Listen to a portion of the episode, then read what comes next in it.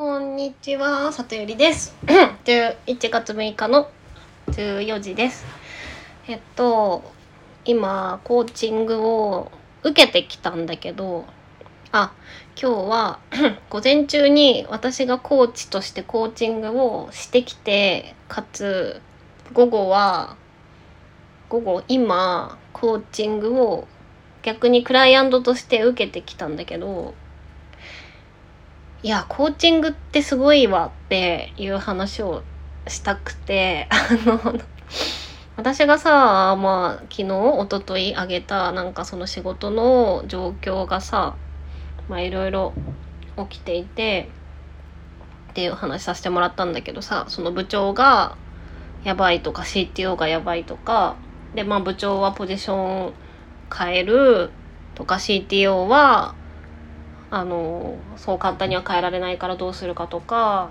なんかその別の人と話し合ってるとか 言った言ったお話をさせていただきました。でさまあ今さ私がやってるプロジェクトがねあのまあアプリをリニューアルするっていうやつで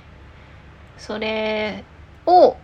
の具体的にそのじゃあ何を作るかとかどうするかとかっていう決断をするのが CTO だからさで毎日 CTO と喋っててさすごいイライラしてたのその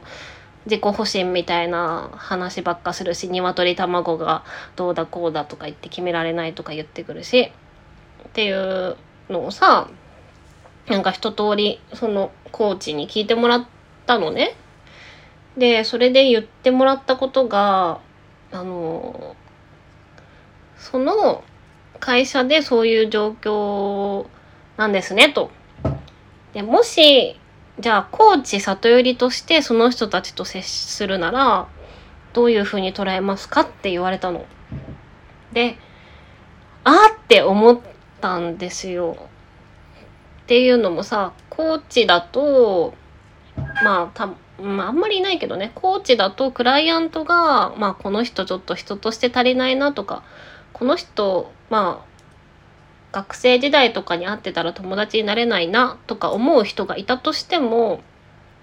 コーチだったらきっと過去になんかこうこういうトラウマがあったんじゃないかとかなんかこういう環境で過ごしてきたから価値観がちょっとねじ曲がっちゃったんじゃないかとかあのどんな背景があってこういう風になっちゃったんだろうかとかそっちに目を向けるからなんかその人自身がなんていうのかな？そのいい悪いとかイライラするとかっていうのにあの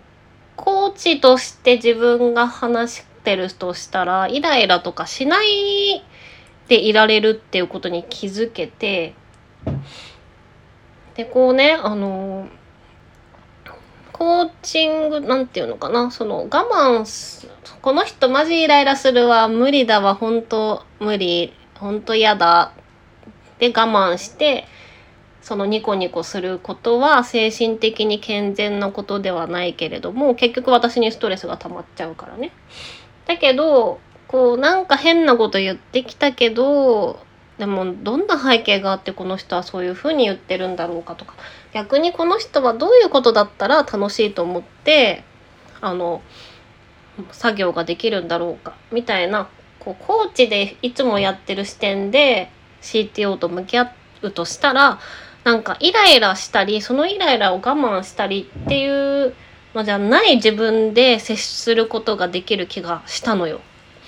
で逆にさそんだけもう CTO の人ってすごいなんかあの辛そうだからさその自分の言い訳ばっかりしてあの仕事も楽しくないだろうなって思うからそんな CTO を私がどういうふうに会話して対話したら CTO が自分に気づいてくれてこうなんか行動をその行動変容って言ったりするんだけどコーチングだとね。その私の働きかけによって何か自分に気づいてくれて何かの行動が変わるかもしれないっていうふうに思ったらなんか CTO の人のこと考えるのがワクワクしてきた。でもね、あのこの数日、もう会社が終わった瞬間に会社のこと考えたくなくてさ、その、でその CTO の人の顔が浮かぶとあーって思っちゃってたんだけどコーチとして接するって思えたらもう景色が180度変わったんですよ。いやこれすごいなと思って今日コーチングしてもらってすごい良かった。良かった。だからなんか見方を変えたらさめちゃめちゃ面白いもんも転がってんじゃんっていう風に思えたからうん。なのでちょっとコーチングみんなをコーチングしてみるとしたらどうするんだろうとか思ったらなんかその場のイライラとかトゲトゲした気持ちとかにならないで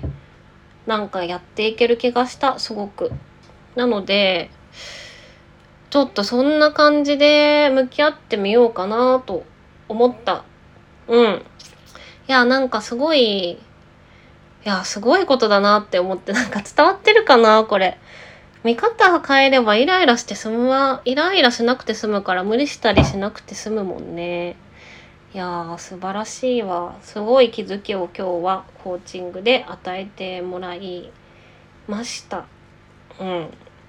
であとそうだもう一個そのコーチの人に言われたのがその部長の人がねあの私がこの前飲んだ COO の、まあ、別の社内の偉い人にこっそりマネジメントってどうやったらいいんですかって相談してきたっていうイベントがあったよってその飲んだおじさんが教えてくれたんだけどで、私はさ、いやー、そんなマネジメントどうしたらいいかって他の全然違う部署の人に相談するってことはめちゃめちゃマネジメントのこと自分でも何も勉強してきてないんじゃん。やっぱやばいんじゃんって思ったんだけど、そのコーチの人にコーチの視点で考えたらこういう感じなんじゃないですかって言われたのがさ、そのそもそもその、あ、ちょっとお昼ご飯がなった。えっとね。そもそもこう自分がこうこれができてないかもしれないまずいって多分思っその人はまず気づくことができたし気づいた上でまあ部長のポジションだけどその他のまあ偉い人にさそのマネジメントがどうやってやったらいいかって相談する行動に移すってさだいぶ勇気のいることだし自分のできなさを認めてることだしすごい行動じゃないって言われたの。いや確かにそうだなと思ってだって自分のさダメな部分を認められない人の方が多いもんね。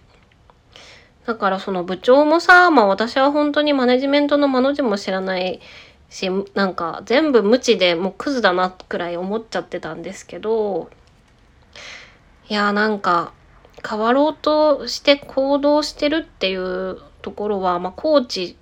だとコーチの目線だとすごいなって尊重してあげたいなって思うことだからなんか今私が抱えてるストレスそのに関してはコーチとして見たらどんな景色になるかっていうので捉えたらなんか全然色味が変わってくる気がしていやなんかねいやすごいわ。なんかすごかったすごいすごい。今日コーチングしてもらってよかった。うん、なんかすいません何言ってるのって感じかもしれないんだけど。いやーよかったわ。なのでなんかそのコーチングというものが組織の中でどういうふうに機能でするかっていう実験も私はこの環境でできるって思ったらめちゃめちゃ面白いおもちゃがまた増えた感じがしてていやなんかがぜやる気になってきちゃった。うん。なのでなんかねそのいつもさそのクライアントの子にどうやってコーチングするかっていうコーチング戦略みたいなことをね考えたりするんだけどちょっと社内の人を思い浮かべてコーチング戦略的なものを考えてみようと思った。うん。いやーなんかさっぱりした。やっぱコーチングってすごいんですよ。ちょっと皆さん興味があったらあの